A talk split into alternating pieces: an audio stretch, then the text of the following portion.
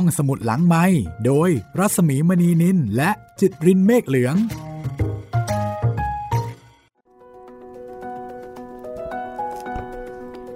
สวัสดีค่ะต้อนรับคุณผู้ฟังเข้าสู่รายการห้องสมุดหลังไมค์นะคะสวัสดีพี่หมีครับสวัสดีคุณจิตรินเราก็ยังคงเดินทางท่องไปในสมัยพุทธกาลนะคะกับเรื่องราวของสตรีสิบสี่คนค่ะวันนี้มาถึงสตรีที่คนที่ห้าแล้วครับพี่คนที่ห้านะคะเอ่อนางนี้ไม่ค่อยเป็นที่รู้จักสักเท่าไหร่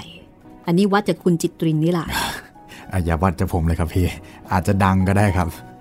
คุณจิตรินไม่เคยได้ยินเลยใช่ไหมคิดว่าเรื่องราวเนี่ยเคยได้ยินครับแต่น่าจะจำชื่อของนางไม่ได้มากกว่านางก็คืออัมพปาลีอัมพปาลีนะคะเคยได้ยินไหมคะถ้าเอ่ยแต่ชื่อเนี่ยอาจจะยังไม่ค่อยคุ้นใช่แต่เรื่องราวของนางก็ไม่น่าจะคุ้นนะเอาล่ะพี่คือถ้าชื่อไม่คุ้นเนี่ยเรื่องยิ่งไม่คุ้น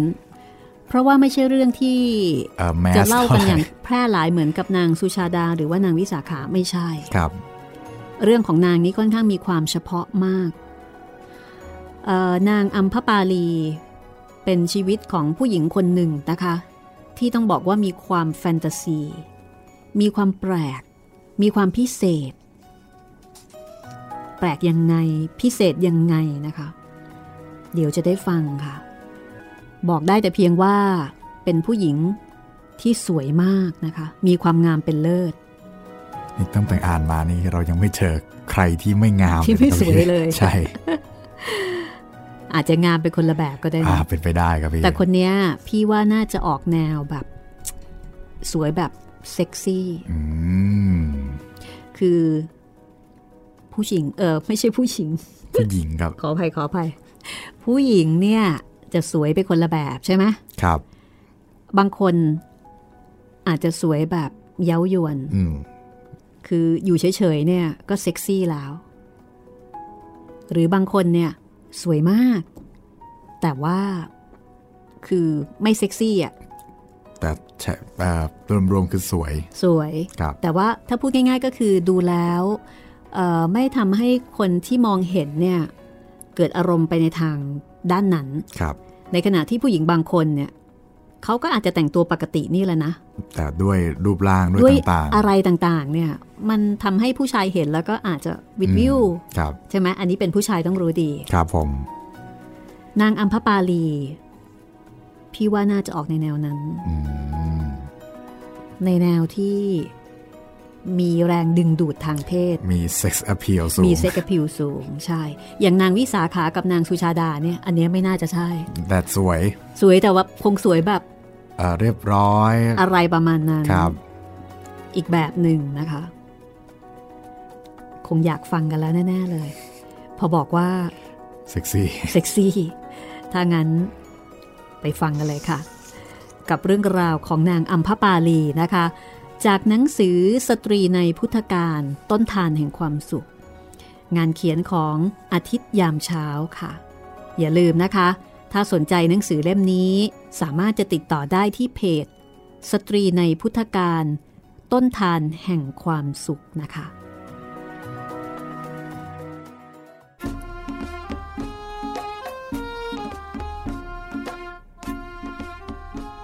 วันหนึ่ง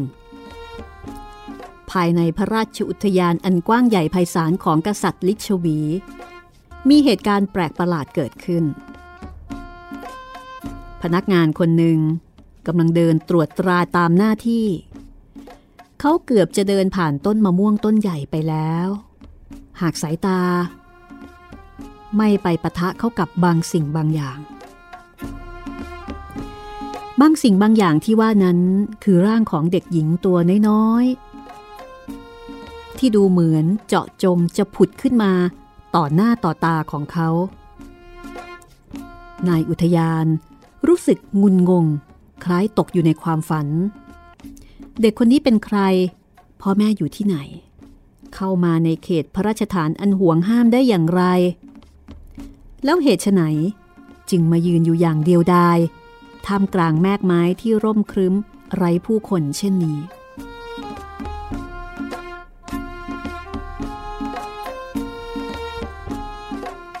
เด็กหญิงประหลาดนั่นมีท่าทีที่ปราศจากความสะทกสะท้านแม้แต่น้อยนายอุทยานตอนแรกก็รู้สึกแปลกใจแต่หลังจากนั้นความแปลกใจก็เริ่มแปรเปลี่ยนเป็นความหวาดกลัวเกิดอาการเย็นเยือกเมื่อได้เห็นเด็กหญิงที่มีความเป็นไปที่ดูลึกลับไม่รู้ที่มาที่ไปแล้วก็ไม่มีความหวาดกลัวนางหันมาเห็นเขาส่งยิ้มดวงหน้าของหนูน้อยบริสุทธิ์แจ่มใสแล้วก็แลดูไร้เดียงสาในชั่วขณะนั้นความบริสุทธิ์ไร้เดียงสาของเด็กน้อยได้เข้ามาทำลายความหวาดหวั่นในใจของเขานายอุทยานผู้นั้นพาเด็กน้อยเข้าเฝ้าเจ้าลิชวีแต่เหล่ากษัตริย์ไม่อาจจะสอบถามเอาความอะไรได้ว่าเด็กน้อยคนนี้เป็นใครมาจากไหนต่างพากันปรงใจเชื่อว่าแม่หนูคนนี้คือโอปปาติกะที่เกิดขึ้นเองณโคนต้นมะม่วงนั้นหนูน้อยผู้นี้จึงถูกเลี้ยงดูให้เติบโตขึ้นอย่างดีภายในพระราชวังเจ้าลิชวีตั้งชื่อให้นางว่าอัมพปาลีโอปปาติกะหมายถึงผู้ที่ผุดเกิดขึ้นโดยไม่ต้องอาศัยพ่อแม่เกิดมาแล้วก็เป็นผู้ที่มีความเป็นผู้ใหญ่โดยทันทีคือเกิดมาก็โตเลยส่วนอัมพปาลีมีความหมายว่าผู้มีต้นมะม่วงรักษาเพราะว่าไปเจอที่ต้นมะม่วงอัมพปาลีได้เติบโตขึ้นจากเด็กน้อยกลายเป็นสาวสะพรั่งที่สมบูรณ์ไปด้วยเลือดฝาดทุกวันสองหูของนางจะคุ้นชินกับคำกล่าวเยินยอพวกเขาพากันชื่นชมโสมนัสต่อความงามอันเลอเลิศของนางและโดยที่นางไม่รู้ตัวถ้อยคำชื่นชมเหล่านี้ได้เข้ามามีบทบาทเป็นอย่างมากต่อจิตใจของนางดูเหมือนมันจะสำคัญมากกว่ามื้ออาหารที่นางต้องรับประทานในแต่ละวันเสียอีก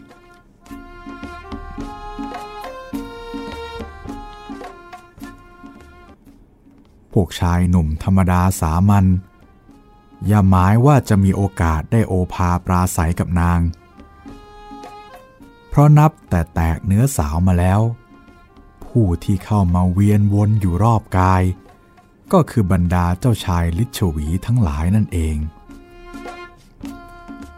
ไม่ว่าจะเป็นเจ้าชายรุ่นหนุ่มอายุใกล้เคียงกับนาง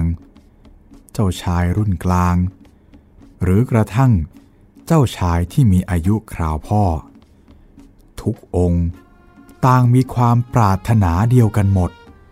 คือต้องการจะได้นางมาไว้เป็นสมบัติเฉพาะตนนางอัมพปาลีเป็นคนที่สวยมากนางมีผิวกายเนียนละเอียดดวงตาดำครับแวววาวฉายแววฉลาดทั้งกล้าหาญและท้าทายผมยาวสยายดกดำเป็นลอนงามประดับด้วยดอกไม้หอมอยู่เสมอฟันเรียบเรียงกันราวกับไข่มุกมือเท้าอ่อนนุ่มจนบรรดาชายหนุ่มทั้งหลายอยากจะซบใบหน้าลงไปสูดดมความหอมหวานนั้นความงามที่เย้ายวนนี้ทำให้บรรดาราชกุมารทั้งหลายต่างแข่งขันแล้วก็สรรหาของกำนันสูงค่ามามอบให้กับนางเสมอไม่ว่าจะเป็นผ้าไหมเนื้อละเอียดที่ทอและปักอย่างวิจิตรด้วยเส้นด้ายซึ่งทำจากทองคำบริสุทธิ์เกี่ยวรัดผม ปินปักสายสร้อยต่างหูระยะย้อยแหวนกำไลข้อมือข้อเท้าเมื่อความคลั่งไคล้ของแต่ละองค์ถึงขีดสุดเจ้าชายเหล่านั้นก็มีการชกต่อยต่อสู้กันเพื่อแย่งชิงนางสร้างความอเนจอนาถแก่ผู้มีปัญญาที่มองเห็นยิ่งนักคณะปกครองจึงต้องเปิดประชุมสภาเป็นวาระพิเศษเพื่อทำการตัดสินว่าใครสมควรจะเป็นผู้ดูแลนางนางผู้มีความเป็นเลิศนางนี้ในแคว้นวัชชีนี้มีการปกครองโดยการที่มีเป็นคณะของผู้ปกครองเรียกว่าเจ้าลิชุยมีสภาที่จะต้องมีการลงมติร่วมกันเรื่องของนางอัมพปาลีถูกนำเข้าสู่สภาแห่งแคว้นราชกุมารลิชวีถ้าพูดง่ายๆก็คือบรรดาเจ้าชายของลิชวีทั้งปวงปกติแล้วก่อนประชุมก็จะมีการทักทายสวมกอดกันมีไมตรีอันดีต่อกันแต่บัดนี้พอจะมีการพิจารณาเรื่องของนางอัมพปาลีว่าควรจะตกเป็นสมบัติของใครบรรยากาศการประชุมก็เริ่มมีปากเสียงและก็ดูเหมือนว่าจะทวีความรุนแรงขึ้น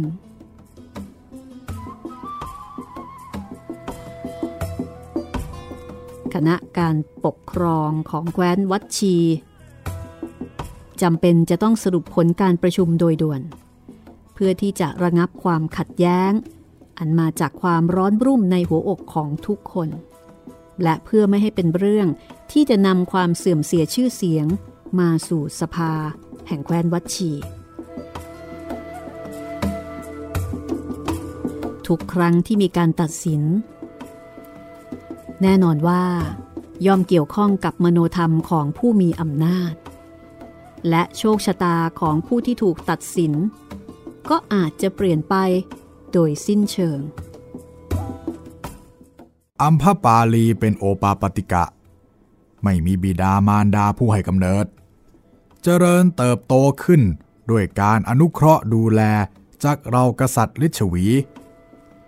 ซึ่งต่างมีความรู้จักคุ้นเคยกับนางดังญาติเพื่อที่จะระงับเหตุร้ายซึ่งอาจมาจากการทะเลาะวิวาทกันนั้นอัมพปาลีควรจะพิจารณาตนเองมุ่งสู่การเสียสละเพื่อความสงบร่มเย็นและประโยชน์สุขของส่วนรวมพร้อมทั้งสร้างความเป็นสง่าราศีให้กับนครเวสาลีเป็นการตอบแทนคุณของแผ่นดินที่ให้ชีวิตอันเป็นสุขกับนางมาโดยตลอดข้าจึงขอเสนอให้ยุติปัญหาโดยจัดอัมพปาลีให้เป็นหญิงคณิกาประจำพระนครสิ้นเสียงของเจ้าลิชวีพระองค์นั้นในที่ประชุมบังเกิดความเงียบเพราะนั่นหมายความว่าจากนี้ต่อไปเจ้าชายทุกพระองค์แห่งราชวงศ์ลิชวีมีสิทธิ์ที่จะได้ร่วมอภิรมย์กับนางเสมอเหมือนกันหมดปรากฏว่า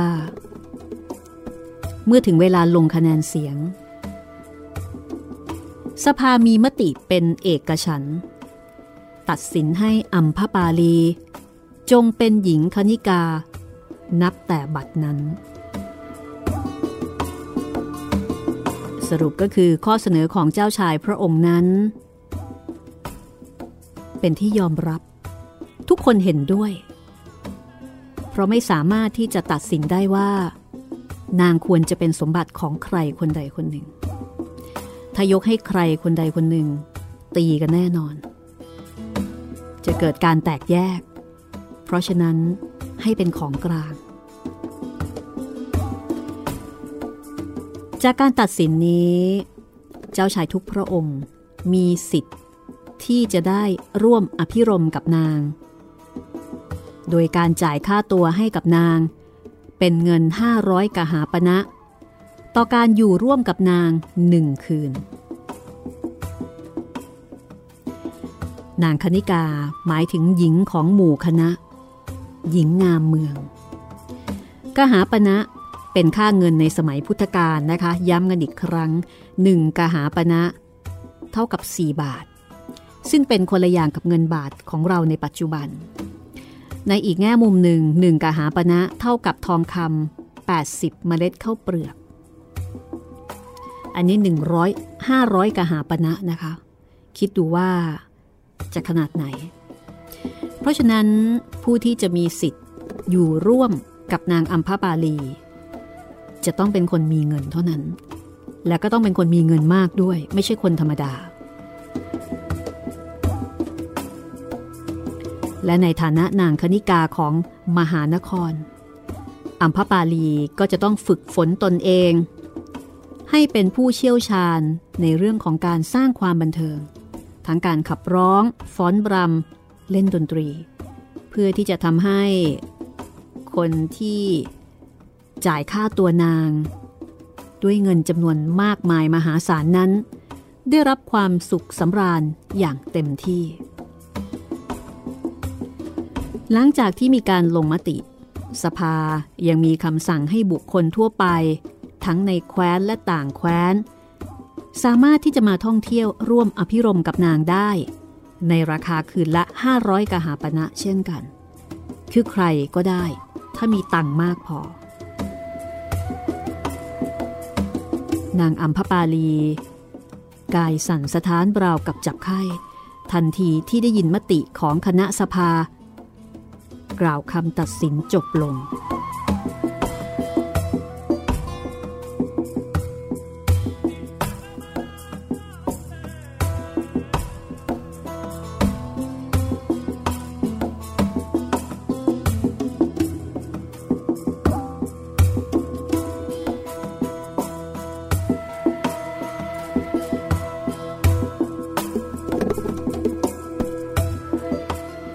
ความทุกข์ความขมขื่น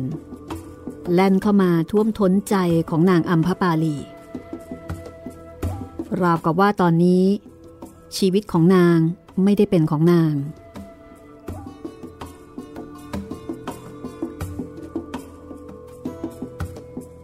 คำตัดสินที่แสนจะโหดร้ายเป็นดังค้อนเหล็กที่ฟาดลงมาบนแก้วบางใสความงามเลอเลิศที่เคยเป็นสมบัติล้ำค่าบัดนี้เป็นดังอสรพิษร้ายที่แหวงเข้าฉกกัดนางตลอดชีวิตของอัมพปาลีโลกทั้งใบของนางคือเจ้าลิชวีนางเคยอยู่ในวงล้อมของผู้ที่ดูสง่างามมีเมตตาแต่บัดนี้บุคคลเหล่านั้นกลับตัดสินให้นางเป็นนางคณิกาและแล้วโดยที่ไม่มีผู้ใดคาดคิดอัมพปาลีได้ลุกขึ้นกล่าวต่อหน้าเจ้าลิชวีทุกองค์และยื่นคำขาดว่า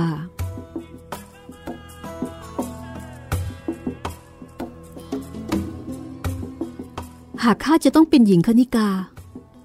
ข้อแรกพวกท่านจะต้องจัดที่อยู่อาศัยให้ข้าทางด้านหน้าของตัวเมืองต้องไม่ส่งยามาคอยตรวจตราสถานที่นั้นหากสภาของรัฐมีคำสั่งให้ตรวจค้นผู้ที่ตรวจค้นจะเข้าคนได้ในวันที่เจ็ดนับแต่มีการออกคำสั่งและแขกทุกคนจะต้องจ่ายค่าตัวให้ข้าคืนละห้าร้อยกหาปณะและในขณะที่ข้ากำลังอยู่กับแขกคนหนึ่งห้ามแขกอีกคนเข้าไปอย่างเด็ดขาดคณะสภารีบรับเงื่อนไขด้วยความโล่งอกต่างแสดงความชื่นชมต่อสาวน้อยที่มีความเสียสละอย่างน่าสรรเสริญความจริงทุกองค์ก็รู้อยู่ว่าเหตุผลที่ยกมาพูดนั้น พียงเพื่อใช้เป็นเครื่องปัดความละอายใจที่ผุดขึ้นมาให้ทิ้งไปคือปัดทิ้งไปเป็นเหตุผลที่เอามาอ้างเพื่อสร้างความชอบธรรมสร้างความชอบธรรมในการที่จะมีโอกาสที่จะร่วมอภิรมกับนางสังคมในสมัยพุทธกาลของอินเดียเชื่อว่าตำแหน่งนางคณิกาซึ่งได้รับการแต่งตั้งจากพระราชานั้นเป็นตำแหน่งที่มีเกียรติแตกต่างจากพวกเวสิยาซึ่งเป็นหญิงโสเภณีชั้นต่ำสำนักนางคณิกาของอัมพปาลีได้ทำให้นครเวสาลีกลายเป็นเมืองหลวงที่โออามีชื่อเสียงโด่งดังมากยิ่งขึ้นกว่าเก่าเกิดการบอกเล่าปากต่อปากในหมู่ชนชั้นสูงมหาเศรษฐีไม่ว่าแคว้นใกล้หรือไกลต่างอยากเข้ามาค้าขายมาเที่ยวชมเมืองโดยมีเหตุผลบางประการซ่อนเร้นคืออยากเห็นอัมพปาลีอยากยนต์โฉมอยากใกล้ชิดอยากเอาเงินมาทิ้งในสำนักของนางด้วยค่าตัวที่กำหนดไว้แพงลิบลิ่วทำให้อัมพปาลีกลายเป็นมหาเศรษฐีนีที่มีฐานะมั่งคั่งมากมีสวนมะม่วงกว้างใหญ่มีข้าทาสบริวารไว้ใช้สอยนับร้อยเดินทางไปไหนมาไหนด้วยยานพาหนะชั้นดีมีชีวิตหรูหราอยู่ในแวดวงสังคมชั้นสูงแขกส่วนมากล้วนมาจากราชสำนักหรือไม่ก็เป็นคหบดีระดับประเทศน่าแปลกที่ทุกคนคิดเอาเองเหมือนกันหมดว่าตนคือผู้ที่กุมหัวใจของนางเอาไว้ได้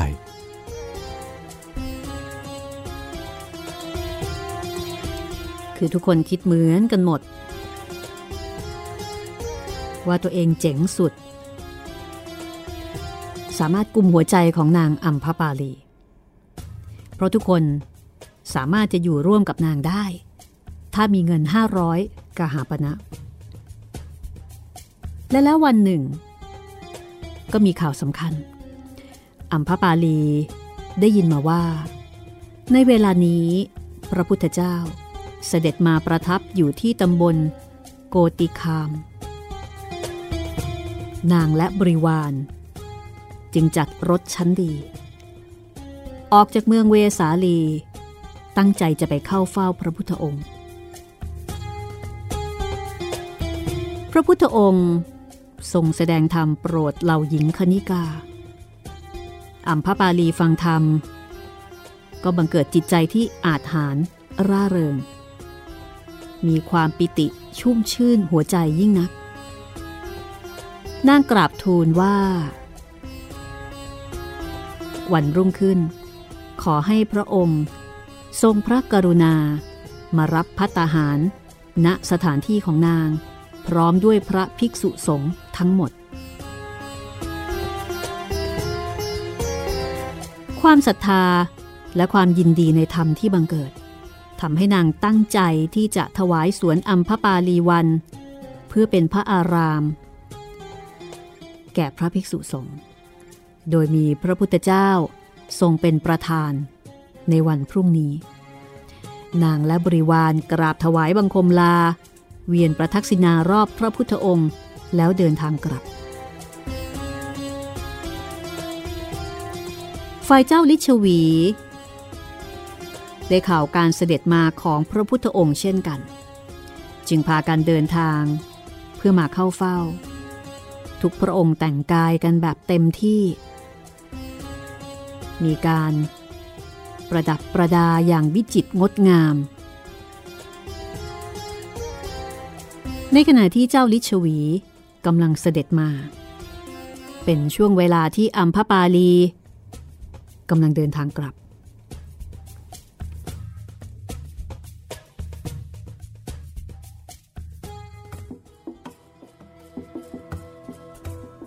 ในระหว่างที่รถของทั้งสองฝ่ายกำลังสวนกัน อัมพปาลีได้ทำให้รถของนางไปกระแทกกับรถของเจ้าลิชวี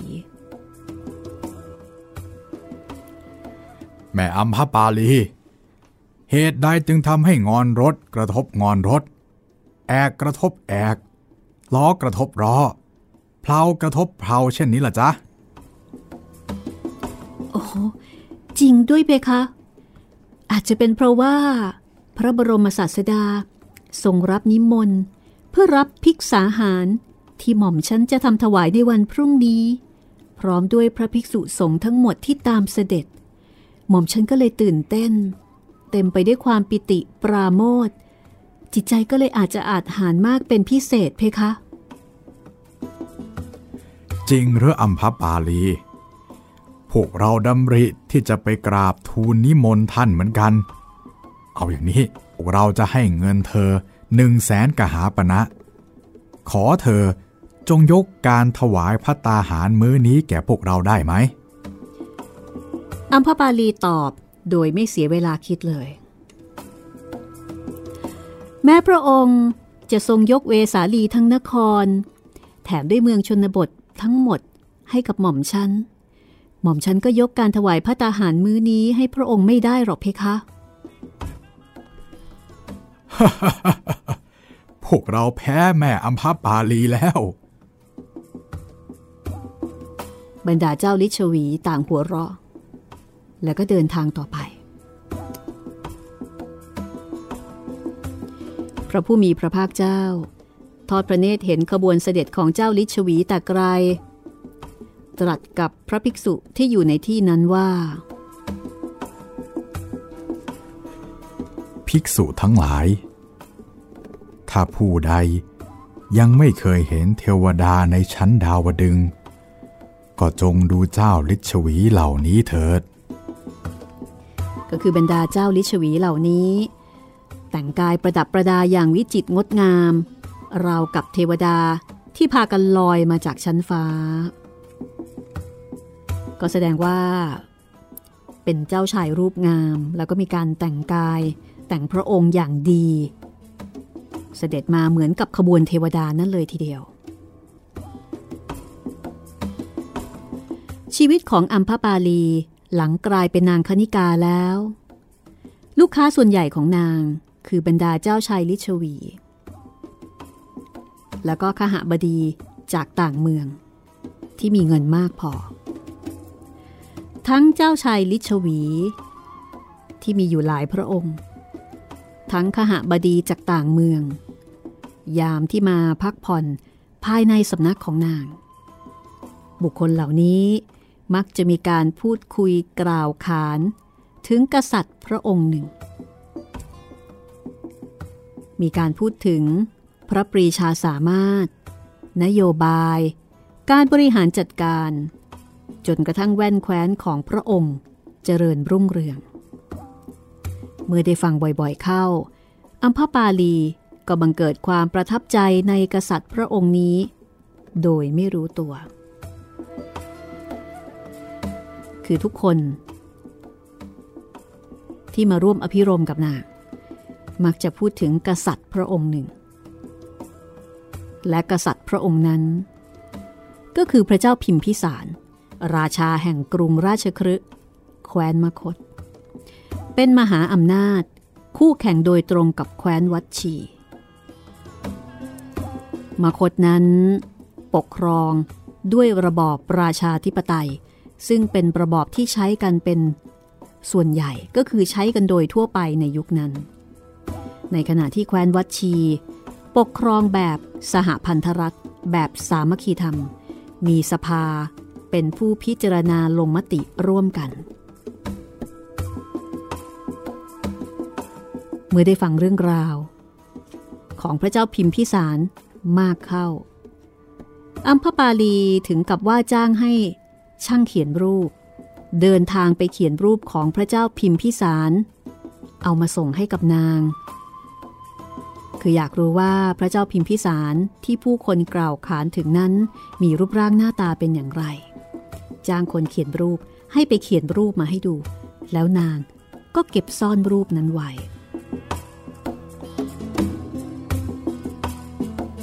เรื่องราวจะเป็นอย่างไรต่อไปติดตามได้ช่วงหน้าค่ะ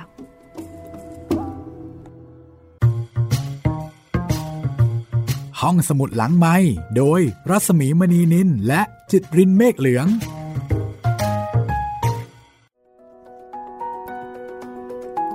เข้าสู่ช่วงที่สองนะคะมาติดตามกันต่อค่ะกับเรื่องของนางอัมพปาลีนะคะครับเดี๋ยวจะได้เจอแล้วค่ะกับพระเจ้าพิมพิสารโอ้โหนี่น่าจะเป็นชายไม่กี่คนที่นาง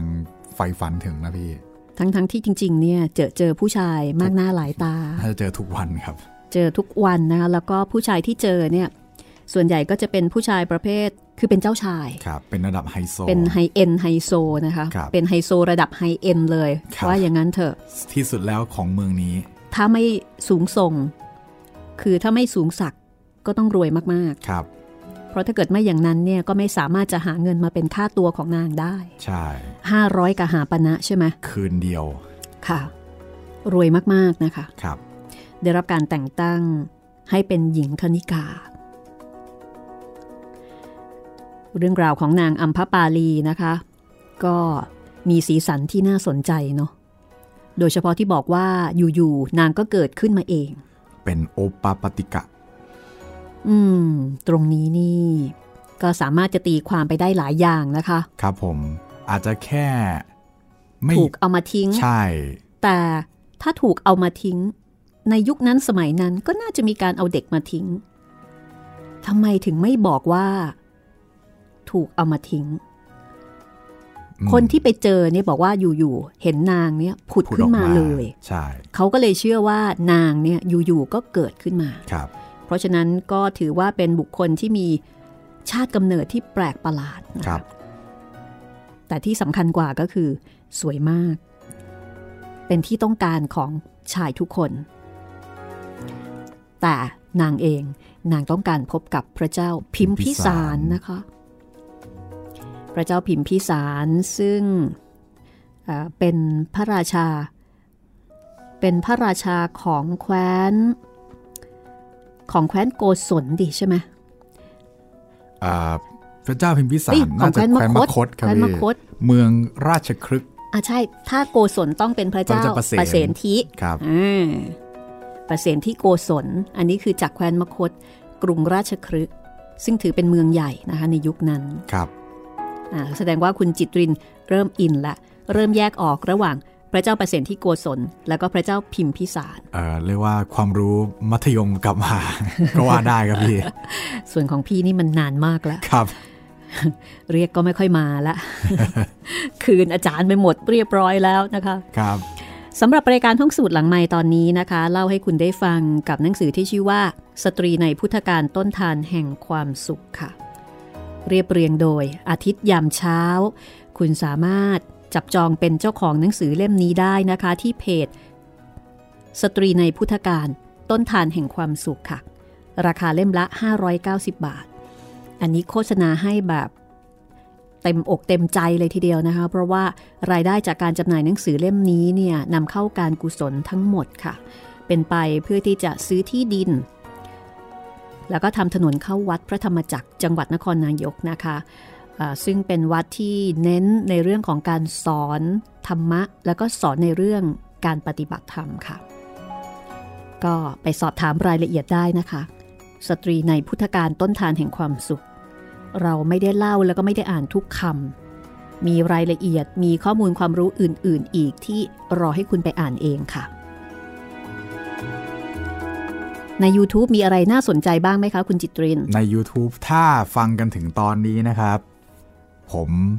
นำนักสืบกาลิเลโอลง YouTube เรียบร้อยแล้วครับ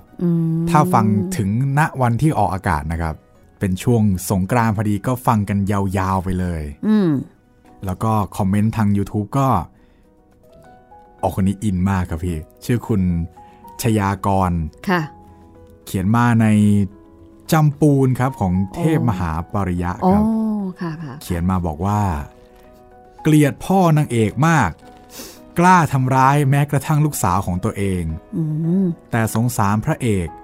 คงรู้สึกต่อจำปูนไปตลอดชีวิตเลยแสดงว่าอินมากอินมากครับพี่แต่เรื่องนี้แรงจริงๆนะคะครับมีพลังของวรรณกรรมสูงมากค่ะมันอ่านแล้วจะรู้สึกสะเทือนใจกับเรื่องราวของจำปูนนะคะครับใครที่ยังไม่ได้ฟังฟังได้เลยค่ะฟังได้เลยครับมีทุกช่องทางเรียบร้อยแล้วครับค่ะทั้งทาง YouTube ทางแอปพลิเคชันของไทย พี บี เอส ครับและก็แอปพลิเคชันพอดแคสต์ต่างๆหลายๆช่องทางเลยครับ Google Podbean Spotify แล้วก็มีคอมเมนต์จากคุณณประภาค่ะเขียนมาในเหมเวชกรครับเขียนมาบอกว่าขอบคุณที่อ่านให้ฟังนะคะชอบฟังหลายเรื่องแล้วค่ะเป็นกำลังใจให้คนเล่านะคะสไตล์ใครก็สไตล์มันเข้าใจผู้เล่าค่ะขอบคุณมากนะครับ แสดงว่าเราอาจจะเล่าไม่เหมือนเรื่องผีของเอ่อช่องทางอื่นๆหรือเปล่าตกลงชอบชอบไหมคะน่าจะชอบนะครับพี่ ขอบคุณค่ะขอบคุณมากครับ คือเวลาที่เราเล่าเรื่องผีเนี่ยเราอาจจะไม่ได้ทำให้มันดูน่ากลัวมากนักนะคะก็เหมือนกับเป็นการเล่าให้ฟังว่าเรื่องผีเรื่องเนี้ยเขาเขียนว่าแบบนี้แต่ไม่ได้ตั้งใจที่จะทำให้คุณเนี่ยขนหัวลุกอะไรมากมายทำนองนั้นเพราะว่าเราเราไม่ได้เป็นรายการผีแล้วก็ไม่ได้เป็นสายผีแต่อยากเล่าเรื่องผีให้ฟังพอฟังเพลินๆพอบันเทิงนะคะไม่บิ้วมากอ่ะก็กลัวกันพอหอมปากหอมคอกันนะคะครับผมถ้าอยากได้แบบขนหัวลุกจริงๆอาจจะต้องไปช่องที่อันนั้นอาจจะต้องไปสายสายสายผีโดยตรงอ่าฮะครับก็ YouTube มีประมาณเท่านี้ครับพี่อ่าค่ะขอบคุณทุกท่านนะคะที่ให้ความเห็นมาอ่ะถ้างั้นเราไปสมัยพุทธกาลกันต่อเลยก็แล้วกันครับคราวนี้ค่ะนางอัมพปาลีจะได้เจอกับชายในฝันชายในฝันนะคะครับไม่ใช่เพลงนะครับอันนี้เรื่องจริงเลยอันนี้เรื่องจริงเลยครับและชายในฝันหรือว่าแขกพิเศษท่านนี้ก็คือพระราชาผู้ซึ่งนางได้ยินชื่อมาโดยตลอดต้องเป็นคนพิเศษแน่ๆใครๆก็พูดถึงพระราชาพระองค์นี้พระเจ้าพิมพิสารค่ะ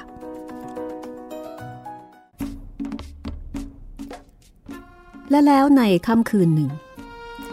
อัมพปาลีก็ต้องรู้สึกขนลุกและตกตะลึงเมื่อได้เห็นหน้าแขกพิเศษผู้ซึ่งนางไม่เคยคาดหวังว่าจะมีโอกาสได้พบในชาตินี้ราวกับว่าโลกจะหยุดหมุนราวกับว่ามันเป็นความฝันมากกว่าความเป็นจริงขณะนี้พระเจ้าพิมพิสารชายเพียงผู้เดียวที่นางหลงรักและมอบหัวใจให้ตั้งแต่ยังไม่ได้เจอกันยืนอยู่เบื้องหน้าของนาง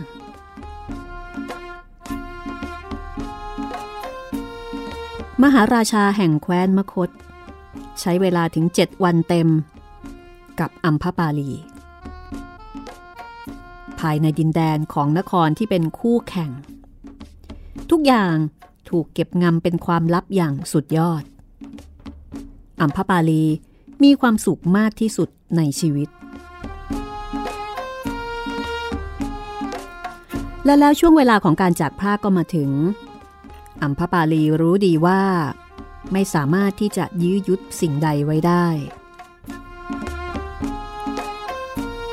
พระเจ้าพิมพิสารถอดพระธรรมรงค์หรือว่าแหวนออกมาวางลงบนฝ่ามือของอัมพปาลีอัมพปาลีนี่ไม่ใช่ค่าตอบแทนของเจ้าหากเป็นเครื่องยืนยันความรู้สึกของข้าว่ามีความผูกพันลึกซึ้งต่อเจ้าเพียงใด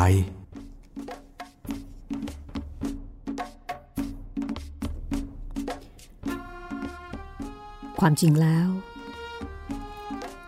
ชีวิตที่ผ่านมาหล่อหลอมให้อัมพปาลีเป็นหญิงที่มีความอดทนแต่ครั้งนี้เป็นช่วงเวลา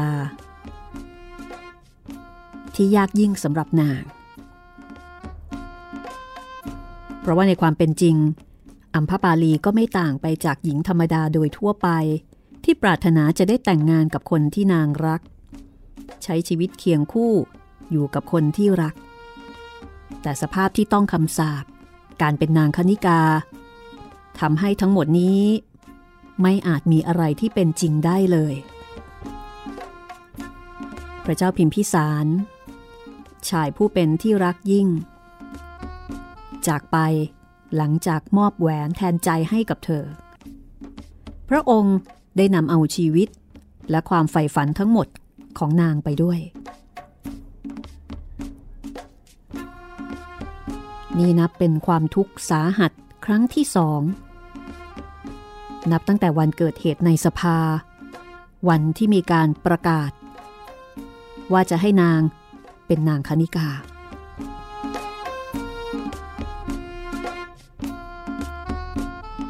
นานนับชั่วโมงที่อัมพปาลีนั่งนิ่งเฝ้าถามตัวเองว่าชีวิตที่ผ่านมาให้อะไรกับนางบ้างหัวใจของนางปวดร้าวเพราะไม่อาจจะหาคำตอบได้ว่าเคยมีความสุขใดบ้างที่จีรังและเป็นของนางอย่างแท้จริงนอกจากความทุกข์และทุกข์แล้วชีวิตนี้ไม่มีอะไรอีกเลยที่นางจะใช้ยึดเหนี่ยวเป็นที่พึ่งได้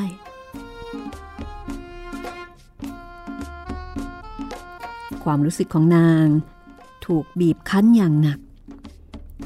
มองไม่เห็นแล้วก็ไม่รู้ว่าจะต้องดิ้นรนมีชีวิตอยู่ไปเพื่ออะไร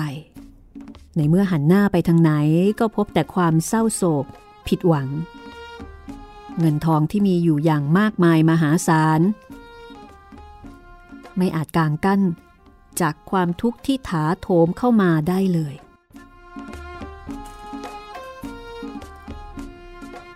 หญิงผู้น่าสงสาร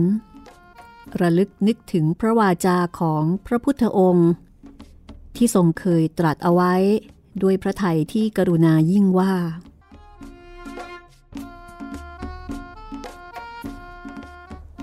แท้จริงแล้วชีวิตนั่นแหละคือความทุกข์ไม่มีมนุษย์คนไหนที่เกิดมาแล้วไม่เคยพบกับความพลัดพรากสูญเสียไม่มีมนุษย์คนไหนไม่เคยต้องร้องไห้หลั่งน้ำตาเราทุกคนต่างเป็นเช่นนี้มาแล้วนับพบนับชาติไม่ถ้วนแล้วทำไมยังจะต้องเป็นเช่นนี้ต่อไปอีก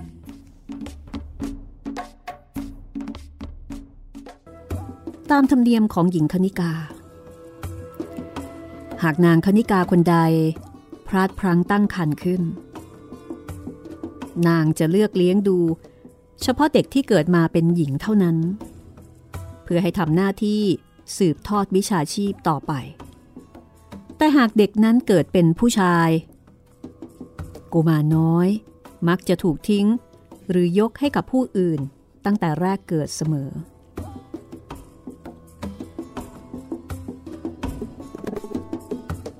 รักที่ไม่สมหวังของอัมพปาลี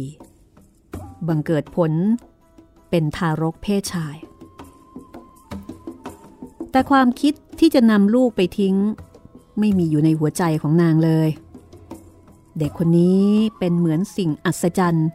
ที่เกิดมาเพื่อเยียวยารักษาใจอีกทั้งยังเป็นตัวแทนของความรักที่จากไปเหมือนการเติมเต็มสิ่งที่ขาดหายเป็นกำลังใจให้นางอดทนที่จะมีชีวิตอยู่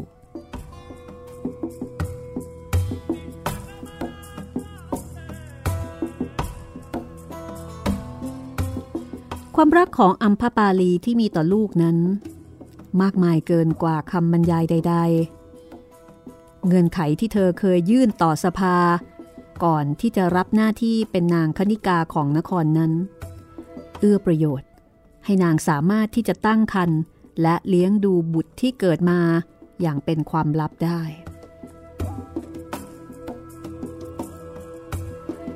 วิมละคือชื่อที่นางตั้งให้กับลูกชาย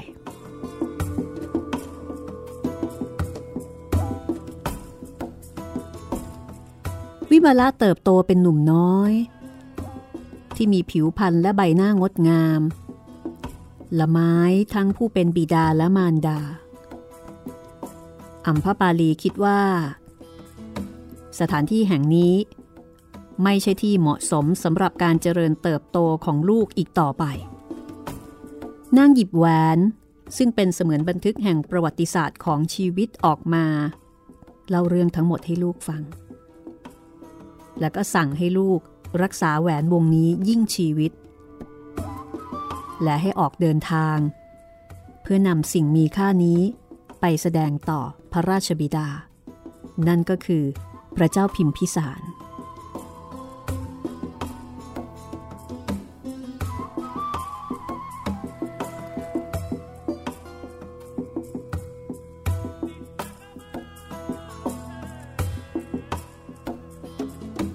จากนี้ไปขอให้ลูกเป็นคนดีมีความอ่อนน้อมผู้คนรอบข้างจะได้เอื้อเอ็นดูเมื่อไม่มีแม่แล้วเจ้าจงรู้จักอดทนต่อทุกสิ่งไม่ว่าเรื่องนั้นจะยากลำบากสักเพียงไหนเพื่อที่พระบิดาของเจ้าจะได้ทรงพระเมตตาจำไว้นะลูกรัก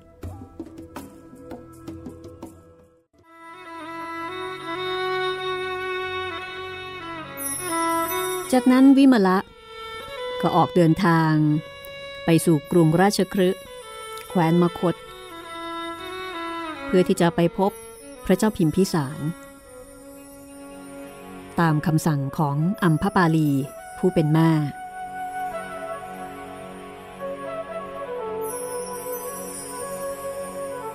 และทันทีที่พระเจ้าพิมพิสารได้พบกับหนุ่มน้อยพร้อมกับแหวนที่พระองค์เคยมอบไว้ให้กับอัมพปาลีพระองค์ก็จำได้และทรงรับวิมละ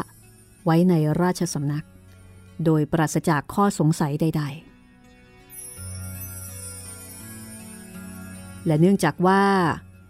พระเจ้าพิมพิสารทรงเป็นพุทธมามกะที่มีความศรัทธาในพุทธศาสนาเป็นอย่างยิ่ง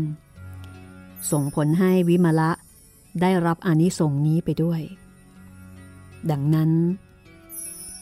เมื่อเติบโตเป็นหนุ่มเขาจึงตัดสินใจออกบวชในสำนักของพระพุทธองค์แล้วก็ตั้งใจปฏิบัติ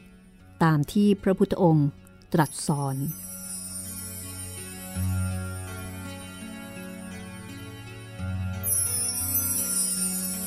การเป็นผู้ได้เห็นวิถีการดำเนินชีวิตในสำนักนางคณิกาของมารดาการเห็นถึงความทุกข์ของผู้เป็นมารดามาตลอดชีวิตตั้งแต่เล็กแต่น้อยเห็นความไม่แน่นอนในชีวิตของตนเองสิ่งต่างๆทั้งหลายเหล่านี้เป็นเหตุให้พระวิมละเกิดความเบื่อหน่ายในสังสารวัฏมุ่งหน้าภาคเพียรปฏิบัติจนกระทั่งได้บรรลุอรหัตผลในที่สุด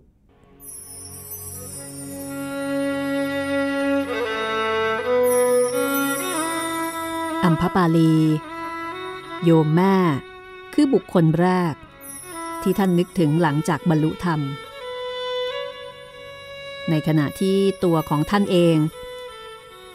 ได้พบกับอิสรภาพที่แท้จริงแห่งชีวิตแล้วแต่แม่ของท่านคืออัมพปาลียังคงติดอยู่ในชีวิตติดอยู่ในกับดักของการเป็นหญิงคณิกาเพื่อที่จะตอบแทนคุณของค่าน้ำนมและหยาดเหงื่อที่อัมพปาลีอุตส่าห์ฟูมฟักเลี้ยงดู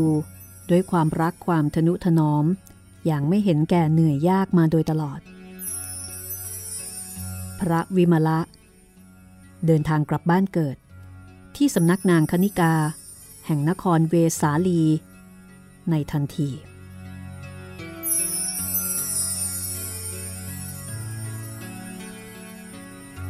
ธรรมะของพระพุทธเจ้านั้นไม่ว่าจะสถิตอยู่ณที่ใดจักยังสถานที่นั้นให้ศักดิ์สิทธิ์ขึ้นบริสุทธิ์สะอาดขึ้นเสมอ และไม่สามารถจะยืนยันหรือบอกได้ว่าระหว่างคฤหบดีชาวนายาจกนักปราชญ์หรือเจ้าฟ้าผู้สูงส่งแม้กระทั่งหญิงนครโสเพณีใครกันจะเป็นผู้ที่ได้ดวงตาเห็นธรรมก่อนกันทันทีที่อัมพปาลีได้เห็นหน้าผู้เป็นบุตรความทวินหาความโศกเศร้าขมขื่นความอัดอั้นตันใจทั้งหลายที่เก็บงำมาตลอดชีวิตก็ทลายหลั่งล้นออกมาเหมือนทำนบพัง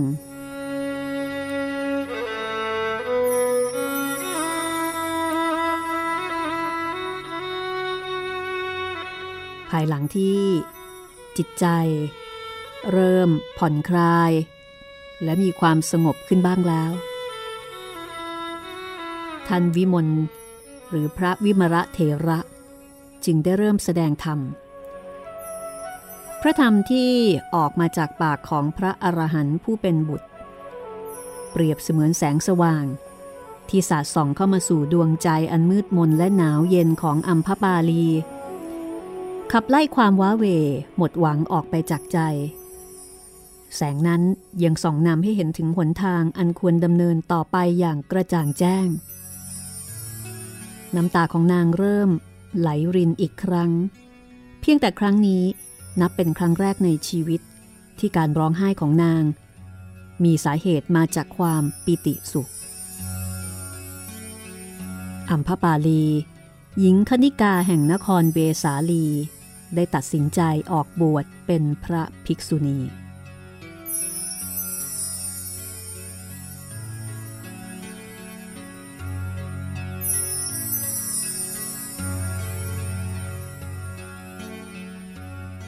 ิกษุณีอัมพปาลีตั้งใจ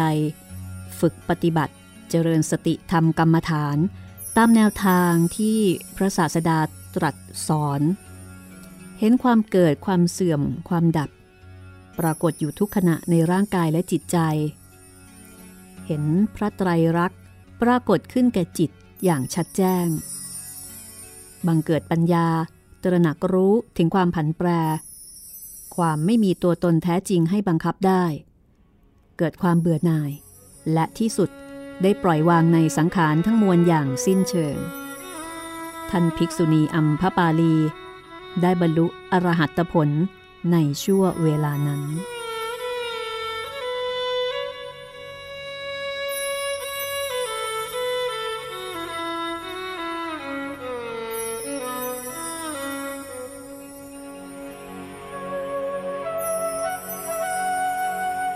ื่อก่อนเราพูดเสียงไพเราะเหมือนนกดูว่าวที่เที่ยวไปในไพรสนแต่บัดนี้ความแก่ทำให้เราพูดไม่ชัดเมื่อก่อนคอของเรากลมเกลี้ยงเหมือนสังที่ขัดดีแล้วแต่บัดนี้ความแก่ทำให้คอของเราเหี่ยวย่นเมื่อก่อนแขนทั้งสองข้างของเราสวยงามเปรียบดังกรอนเหล็กที่กลมกลึงแต่บัดนี้ความแก่ทำให้แขนทั้งสองตกสะเก็ดและคดเหมือนกิ่งแคเมื่อก่อนนิ้วมือของเราเรียวงามและสวมแหวนทองคำแต่บัดนี้ความแก่ทำให้นิ้วของเราบิดคดเหมือนเง่ามันเมื่อก่อนฐานทั้งคู่ของเรางามแต่งตั้งกลมกลึงชิดติดกันแต่บัดนี้ความแก่ทำให้เหี่ยวและหย่อนยานเหมือนถุงหนังที่ไม่มีน้ำเมื่อก่อนร่างกายของเราเกลี้ยงเกลางามเหมือนแผ่นทองแต่บัดนี้ความแก่ทำให้มีรอยย่นขึ้นเป็นริ้วๆไปทั่ว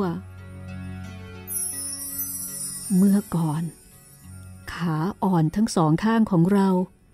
งามเหมือนงาช้างแต่บัดนี้ความแก่ทำให้เป็นปุ่มเป็นปมเหมือนข้อไม้ไผ่เมื่อก่อนเท้าทั้งสองข้างของเรางามอ่อนนุ่มดังยัดด้วยปุ๋ยนุ่นแต่บัดนี้ ความแก่ทำให้แตกเป็นรอยและงองงุ้มดั่งเถาวัลย์พระดำรัสของพระพุทธเจ้าผู้ตรัสความจริงไม่ได้กลับกลายเป็นอย่างอื่นเลย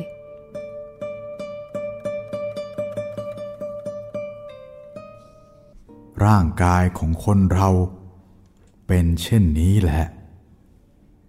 คือหย่อนยานมีทุกข์อาศัยอยู่มากแต่งขึ้นได้ไม่นานก็โทรมเหมือนเรือนหลังเก่าพระดำรัสของพระพุทธเจ้าผู้ตรัสความจริงไม่กลับกลายเป็นอย่างอื่น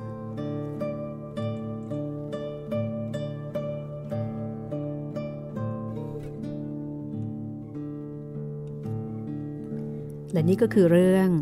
อัมพปาลีค่ะสำหรับเรื่องต่อไปเราจะพบกับเรื่องราวของพระนาง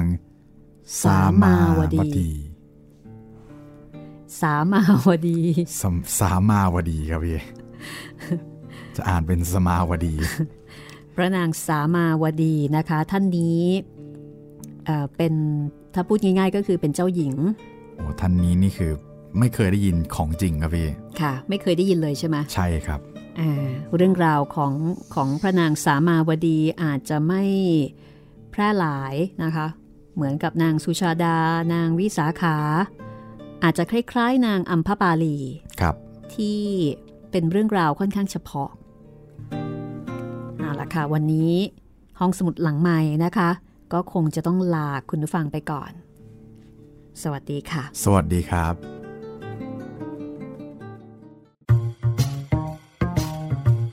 ห้องสมุดหลังไมค์โดยรัศมีมณีนินและจิตรินเมฆเหลือง